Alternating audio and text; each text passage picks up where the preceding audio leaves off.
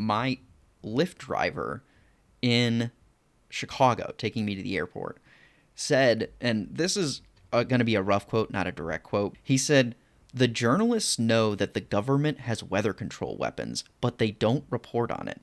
The government could stop the glaciers from melting. This is the world that we live in today. There is no truth, there is no trust. we have no basis for understanding the world.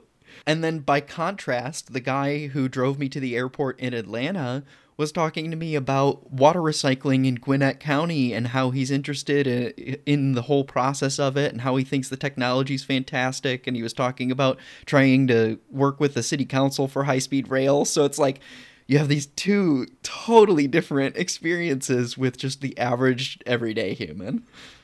You had you had the whole spectrum of drivers. It sounds Yeah. like complete. There was no in between for you. You were at one end of the spectrum, and then when you landed, you went to the other end of the spectrum. yeah, bizarre.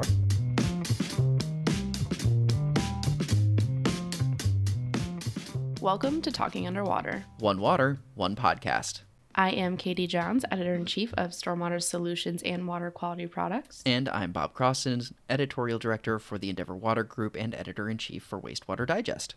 In this month's episode of Talking Underwater, we touch on the current known status of the PFAS MCL as of March 10th, the EPA's latest push on cybersecurity for water systems, and a brief update on the BABA rules based on a recent webinar. Additionally, we talk about the new funding available through this year's Clean Water State Revolving Fund. And finally, our interview this month is with Naomi Jones and Michaela Rempkowski, who are design integration directors for McCarthy Building Company's Water Business Unit. Naomi and Michaela are part of the all female design integration team, so we talked about their experiences with the group, their career paths, and they also shared advice for fellow young professionals. But before all of that, I'm going to hand it over to Bob to talk through some news. The EPA has finally announced its maximum contaminant levels and maximum contaminant level goals for PFAS. Namely, PFOA and PFOS have a maximum contaminant level of 4 parts per trillion, with a maximum contaminant level goal of 0. Also included are MCLs and MCLGs for four other PFAS, namely PFNA, PFHXS, PFBS, and HFPO DA, commonly referred to as Gen X chemicals. The way the proposed MCL and proposed MCLG is calculated for these four PFAS is through what's called a hazard index. This hazard index is calculated using an equation. If that equation equates to 1 or less, you're good. If it's higher than 1, you have exceeded the proposed MCL. The equation for the hazard index is as follows PFHXS divided by 9 parts per trillion plus PFNA divided by 10 parts per trillion plus Gen X divided by 10 parts per trillion and plus PFBS divided by 2,000 parts per trillion. Chris Moody at the AWWA provided some examples on Twitter of what this equation could look like if you were testing for non detect and trying to meet, meet health advisory levels. For example, if your PFHXS is non detect, if your PFNA is non detect, if your Gen X is 6 parts per trillion, which is the health advisory level, and your PFBS is 1000 parts per trillion, also the health advisory level, you can end up with a hazard index of 1.1, which is greater than the hazard index on the new MCL. In a response to Chris Moody's tweet, GM, who's an environmental engineer for CDM Smith who specializes in PFAS, she's also highly prolific in the AWWA community, being on a couple of committees, and especially the Young Professionals one, she responded to Chris Moody with another example equation. In GM's example, she used the figures for each of those four PFAS at levels below the health based water concentration limits. In doing so, she still ended up with a 1.2 hazard index, which is greater than the proposed MCL. These are just two examples of how this equation can result in you having a greater than 1 hazard index, meaning you no longer comply with the proposed MCL or the proposed MCLG, and it's going to pose a tremendous challenge on drinking water utilities. We're going to have some more information on this particular issue eh, next month. We have an entire episode dedicated just to the news coverage of this.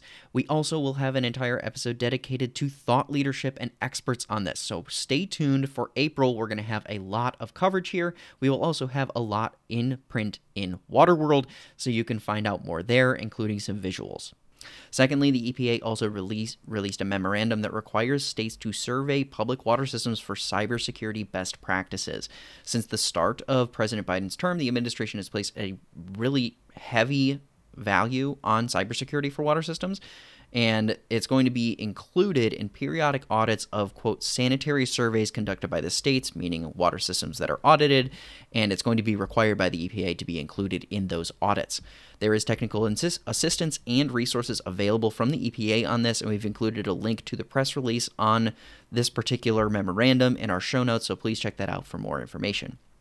Lastly, I wanted to do a quick update on what we know currently with BABA. We've talked about this, I feel like, almost every month for the past year because there's still no guidance. Our editor, Jeremy Wolf, attended a webinar and produced an article recapping the information that was presented there, and this webinar was specific to manufacturers. Additionally, I wanted to note that the Water and Wastewater Equipment Manufacturers Association produced comments on BABA and shared it with its members as well as leadership in the EPA and the Office of Management and Budget and the federal government as a whole. The primary points of contention are more or less what we've heard over the past year, which is one, how is 55% domestic content calculated for manufactured products, particularly those of high complexity such as blowers, control panels, and other similar equipment? Second, we also noted the unintended consequences that this could have on implementing innovative technology in the U.S. water and wastewater systems, as there are some components and products in those systems that have never been manufactured in the United States. This poses an issue for compliance for water and wastewater projects in particular, and it's something that they've been stressing for quite some time. And then the third thing I wanted to note here, and this is another contentious portion of BABA, is that currently, under the rule, labor is not included in the costs for calculating domestic production, which WWEMA argues goes against the uh, ultimate goal and intention of BABA to increase jobs and domestic jobs. The argument here is that the rule is intended to do that, but by not counting labor, you're not measuring nor calculating the labor market as it relates to like the entire intention of the work. So to them, they're saying that this is a misaligned with the mission eh, of the goal overall and it's a big portion of contention because it could totally change how some of these manufactured products are like understood in terms of that calculation. Some of them that maybe are made overseas or many components are made overseas, but they're put together here with domestic jobs they could comply potentially if labor were included, but with it not included, then some of those overseas technologies just can't make it here. So we'll be following this as we always have. It's been nearly a year since the official effective date of BABA on May 14th, and there's still no official guidance from the government on how to be compliant with this. And the longer this drags out, the more we and other leaders in the water industry are anticipating major delays in project timelines as the pool of projects that could be conducted with waivers begins to wane. Meaning that projects that were initiated in the design phase prior to May 14th can get waivers to not have to worry about BABA, but anything that was initiated after that date is going to have to comply, and there's still no rules, no clear guidance on how to comply. So, as those projects prior to that date begin to wane, we're going to run into some crazy, crazy timeline delays. So the money's there, the rules are unclear, and that's a liability for manufacturers are becoming a little bit more apprehensive on uh, joining projects. So anyway, not to be a downer, but wanted to point that out. Katie, why, you have some news as well. Yeah, so just a quick little point that the US EPA has announced over $2.4 billion from the bipartisan infrastructure law through this year's Clean Water State Revolving Fund. According to the EPA, nearly half of this funding will be available as grants or principal forgiveness loans for underserved communities.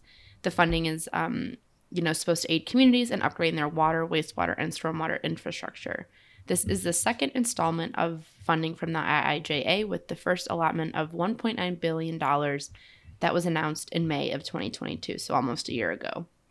Um, with this, the EPA also released a state by state breakdown of the amount allotted for each state, and we have that on our sites, and we'll be sure to link it in our show notes. Um, so I think that wraps up our news section for today. So without further ado, let's jump into our interview with Naomi and Michaela from McCarthy. Here it is.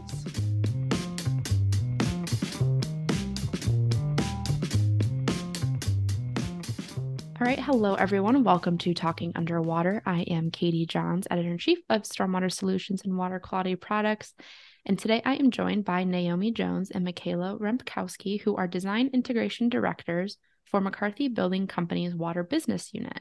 We are going to dive into their career paths, their goals, and what it means to be women in the water industry. So, Naomi and Michaela, thank you so much for being here today. I really appreciate it. Yeah, thank you for having us. Thank you. Absolutely. So I want to start just can you each take just like a little bit of time to tell us about your career path and kind of how you ended up where where you are today? Go ahead, Michaela. Um, so for me, I like to explain my career path like Plinko. And is all very lucky that I am here today. Um, essentially, what happened straight out of college, um, I studied chemical engineering. So my choices were the oil field or a pharmaceutical company, both of which I wasn't very passionate about. I was a first generation college student, so I didn't know what I was getting myself into. I just loved chemistry and math. Luckily, I uh, networked with a amazing woman who's also a chemical engineer. Her name's Carrie Greenfelder. Um, and she had a position open for me in water. And uh, I kind of followed her around designing water and wastewater treatment plants for eight years um, and finally got recruited by McCarthy to come be a contractor and help build out the design integration um, group within McCarthy. Um, and so it's just meeting the right people, um, saying the right things, knowing where my values lied, um, and and just going with the flow, saying yes. Awesome. And Naomi? Yeah, similarly, um, I'm a chemical engineer and kind of had these two choices in front of me and, you know, really didn't find either of them, you know, truly uh, satisfying mm-hmm. uh, to go after. So uh, I I got lucky as well and kind of met the right people. Ended up at a, a membrane manufacturer, so I have kind of an R and D background for uh, from the manufacturing side. And, you know, my experience has primarily been in the advanced water treatment processes um, or reuse and desalination. So, you know, I've been lucky enough to be able to travel, um, doing startup and commissioning, troubleshooting, optimization of those types of systems. And I, you know, jumped at the chance to work with uh, the talented team we have at McCarthy um, and get more involved on the construction side. So that's kind of my background. Okay. Awesome. And so now you're both design integration directors on the water design integration team, which I hear is all women, which is awesome. So can you yes. guys tell me about that that team and your roles there and, and what you all do? Go ahead, Naomi. yeah, so we have an excellent team of, of a lot of strong uh, women engineers, which is great. Um, mm-hmm. Michaela and I are kind of developing the framework for the design integration, um, which is a new addition for the water business unit. And you know, really utilizing our our team to help build out these processes and procedures that in turn support our project teams. Um, so yeah, we're just really focused on building a team of you know design integration professionals to to manage the the workload that we have in the pipeline yeah just to add on to that um, mm-hmm. like naomi said we've got a really really great team um, we're building out the framework still design integration really existed in the commercial field for a very long time but was hard to translate over to water so naomi and i are doing our best to navigate and translate that over to the water field and it's proving to to pay dividends um, we're working on partnering, constructability, value engineering, startup and commissioning, BDC integration. um, and just overall innovation throughout the water business unit and trying to pass that down. Um, it's been a lot of fun to make sure that our practices are consistent, um, that they're innovative, staying on top of the market. Um, our goal at the end of the day is really to make sure that we're increasing productivity in the field, which will save uh, all of our projects time and money and heartache, mm-hmm. and also the quality, making sure that that uh, the end product is is something that everyone can be proud of. Absolutely. And as this is a women in water episode, can you tell me what it's like to work on, the, on an all women team right now? I could start. Um, yeah. I love our all women team. I think in a, a field that's dominated by males, um, sometimes, especially for me, it's it's really challenging to um, kind of have that camaraderie um, mm-hmm. organically. It it takes a little bit more effort to understand what everyone's interests are and have conversations um, that I want to have conversations in. Um, sure. To have this full female team, the camaraderie is is very very easy. And then looking around at our team, everyone's got incredible strengths. You look at Naomi, and she she's this expert in membranes and reuse and she's she's got this organization and elegance about the way that she does things that is so inspiring. Um, everyone on the team also has their strengths. They're very hardworking. They're very on top of things. Um, they're very eager to learn and it just it just makes me so passionate and so inspired and so empowered um, to continue to achieve and to continue to do the work that we have. So i'm i'm really proud of this group um, and just fortunate that, that they're all females. yeah, it happened to just work out that way. And um, I just, you know, want to add McCarthy is incredibly dedicated and focused to uh, diversity, equity, inclusion, which is, you know, it's always a focus of of a lot of companies, but I, sure. I feel like they really embrace that um, awesome. and they, you know, they act uh, they act proactively and and Michaela and I were um, added to our water leadership team uh, last year, which you know prior to us joining did not have any representation. So I think that really goes a long way to show, you know, that our team and our our our male counterparts were really serious about inclusion of our perspectives and um, empowering, you know, their their women partners to to really help drive the strategy for the water team. So I thought that was extremely valuable for them to to make that move. Yeah, that's good. That that's great to hear. How has mentorship played a role in each of your careers? If it has, I don't want to assume that it has, but has it played a role? And if so, what did that look like? It def- definitely has for for me. Um, I don't think you you know can get uh, far with without really having some great mentors and role models in in your career. Um, I, I think they really come into play when you go through, you know, some type of adversity or have to make a tough career decision, which is kind of where I've leaned heavily on my mentors. Sure. Um, you know, I was I was lucky enough to be a part of a young professional group, which really helped me network and find these, you know, mentors and and other advocates.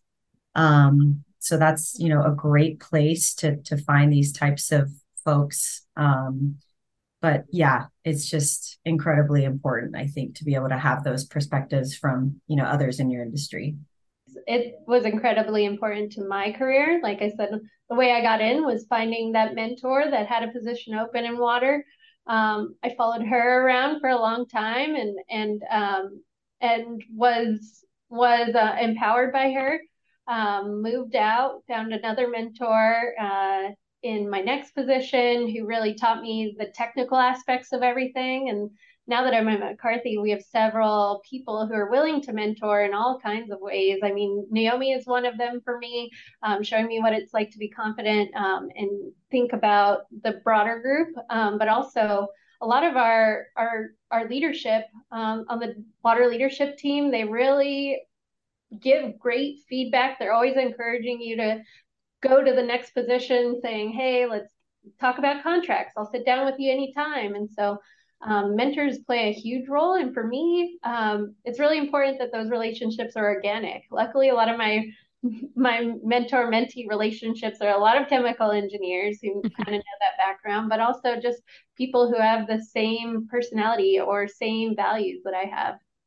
Yeah, absolutely. I feel like kind of no matter what industry, right? Just kind of any career, mentorship plays plays a huge role and is so important.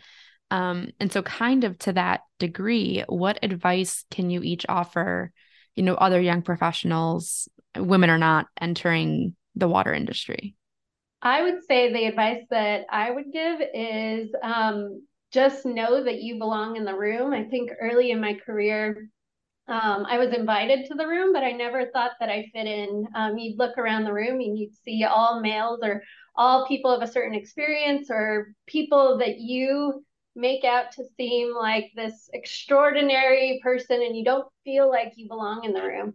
Um, it took me a while to really understand that I belonged, that I was important, that my perspective was important. So I, the advice I would give is if when you're invited into a room, uh, sit at the table, give your perspective. You're there for a reason. You belong. Doesn't matter who's in the room. Um, you belong there. Yeah, I love that. That's great advice. Everyone gets a seat at the table, hopefully. So, yeah. And Naomi, what about you? Yeah, I mean, 100%. I I agree with Michaela. I was kind of thinking the same thing. You know, it's you're you've been tapped on the shoulder or you've been, you know, presented with an opportunity because you're qualified and capable. So, you know, just just know that that's the reason why you're you're there and be confident and you know know that you have something to bring. Um you know don't be afraid to to do those hard things and seize those opportunities because um you you can do it. Like you know just really know that you you have the ability. So. Yeah no absolutely. I feel like from what I'm taking away too, right? And something I talk about with my own friends is that imposter syndrome feeling, right? So like Michaela, you were saying you're invited to into the room and then just kind of embracing that and realizing that you have what it takes and deserve to be there is, is super important to understand. Yeah. And and just, you know, really just don't you don't have to fit a certain mold. You know, being yourself is important and that's why your, you know, experience is valuable um, we all have different personalities and and different ways of communicating and and that's that's good you know embrace that and and roll with it because that's that's who you are and that's really what's going to shine through so. Yeah absolutely. Um so i have two more questions for you. Um first what does it mean to each of you to be a woman in the water industry? For me um, being in the water, water industry alone um, means so much to me. Um, all I've ever wanted to do was make an impact in my community, an impact in the world, an impact on the people around me. So water is just the perfect fit. Um, I'm very passionate about being in water. Uh, the fact that it was a male dominated industry, um, it's just, I guess, a coincidence. Um, mm-hmm. But what's nice about being in the industry and being a woman in water in the industry is that I think a lot of women share that sentiment. Like, I want to make an impact. I want to um, make sure that my neighbor is okay. Um, a lot of that mm-hmm. sentiment is shared, and I don't think that it's well known that the water industry exists or well known that there's different facets to the water industry, whether you're on the manufacturing side or the engineering side or now the construction side. There's so many ways to make such a difference in the world. Um, and I think that this it's awesome to be that person that can empower and inspire people to follow um, and and be in this industry and make that impact. Yeah, I I agree. I mean, you know, whether it's in the water industry or any industry, you know, just having having this platform to you know perform at at you know a high level with with you know talented people around you is is just incredibly exciting and humbling and and you know just just being able to um you know have a have that platform i think is is incredibly empowering for myself. So i'm very lucky. Yeah absolutely. And then my final question is for each of you what is your favorite part or the most exciting part to each of you about being in the industry? I guess for me, um, the most exciting part about being in, in, in, in the industry is exactly what I said earlier. It's just making the impact on the communities. All I ever wanted to do growing up was take care of people and um, and and help out my community and um, help out my family, help out uh, and make the biggest impact I can while I'm on Earth. And so I think there's no better way. Um, everybody needs clean water to live. Everyone needs a nice environment to live in. Um, I think the water industry is where it's at. Yeah, I, I think, you know, one of the big reasons why I was, you know, excited to go into the water industry out of college was, you know, primarily because it, it was something that was going to be helpful for, mm-hmm. you know, everyone and right. uh you know not detrimental to the environment and you know kind of that good for good for the community good for humanity so just you know being able to support that that bigger um that bigger picture is is why i love the water industry uh, well, Naomi, Michaela, thank you both so much for joining me today and for sharing a little bit about yourselves and your careers. Um, it was really nice to meet you both, and I uh, hope we'll talk soon. Great to meet Thank you. Thank you so much. Thank you, Katie.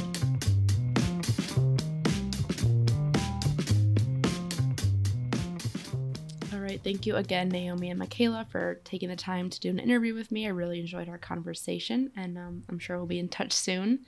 Um, and with that, we're going to jump right into housekeeping. So, for water quality products, Nominations are now open for this year's Industry Icon and Young Pros programs. You can submit your nominations today at wqpmag.com slash faces hyphen industry. Um, and Bob, over to you. Yeah, for WWD, we have our WWD Young Pros program currently open for nominations. You can find those at wwdmag.com slash nominate. We've extended the deadline to March 30th, so be sure to submit a Rising Star today. We will feature a handful of them in our May June issue, which will be distributed at AWWA ACE in June. Also, please be sure to go to our YouTube channel, youtube.com slash at wastewater digest, and while you're there, hit the subscribe button. And lastly, I will be attending the AWWA WEF YP Summit in just two weeks. If you intend to go there, please come say hello while you're there at the show. Additionally, I'll be attending Texas Water on April 12th and 13th, so I would love to meet any listeners there at that show. So get in touch via social media or our podcast email address. All right, and for Stormwater Solutions, registration is now open for our April webinar on April 6th. We are going to be diving into low impact development, green infrastructure, and all that good stuff. And you can register for free at bit.ly slash SWS April webinar. And finally, as we've mentioned before, later this year, we will be hosting StormCon in Dallas from August 29th to 31st. And exclusive to this podcast is a 10% registration discount. Visit bit.ly slash stormconreg2023 and use the code ONEWATER10, all caps, to get 10% off your registration for the show. And with that, don't forget to like, subscribe, share on iTunes, Google Play, SoundCloud, and Spotify. You can also reach us at Talking Underwater at EndeavorB2B.com. And don't forget to follow us on Twitter at TUW Podcast. Thanks for listening. See you next time.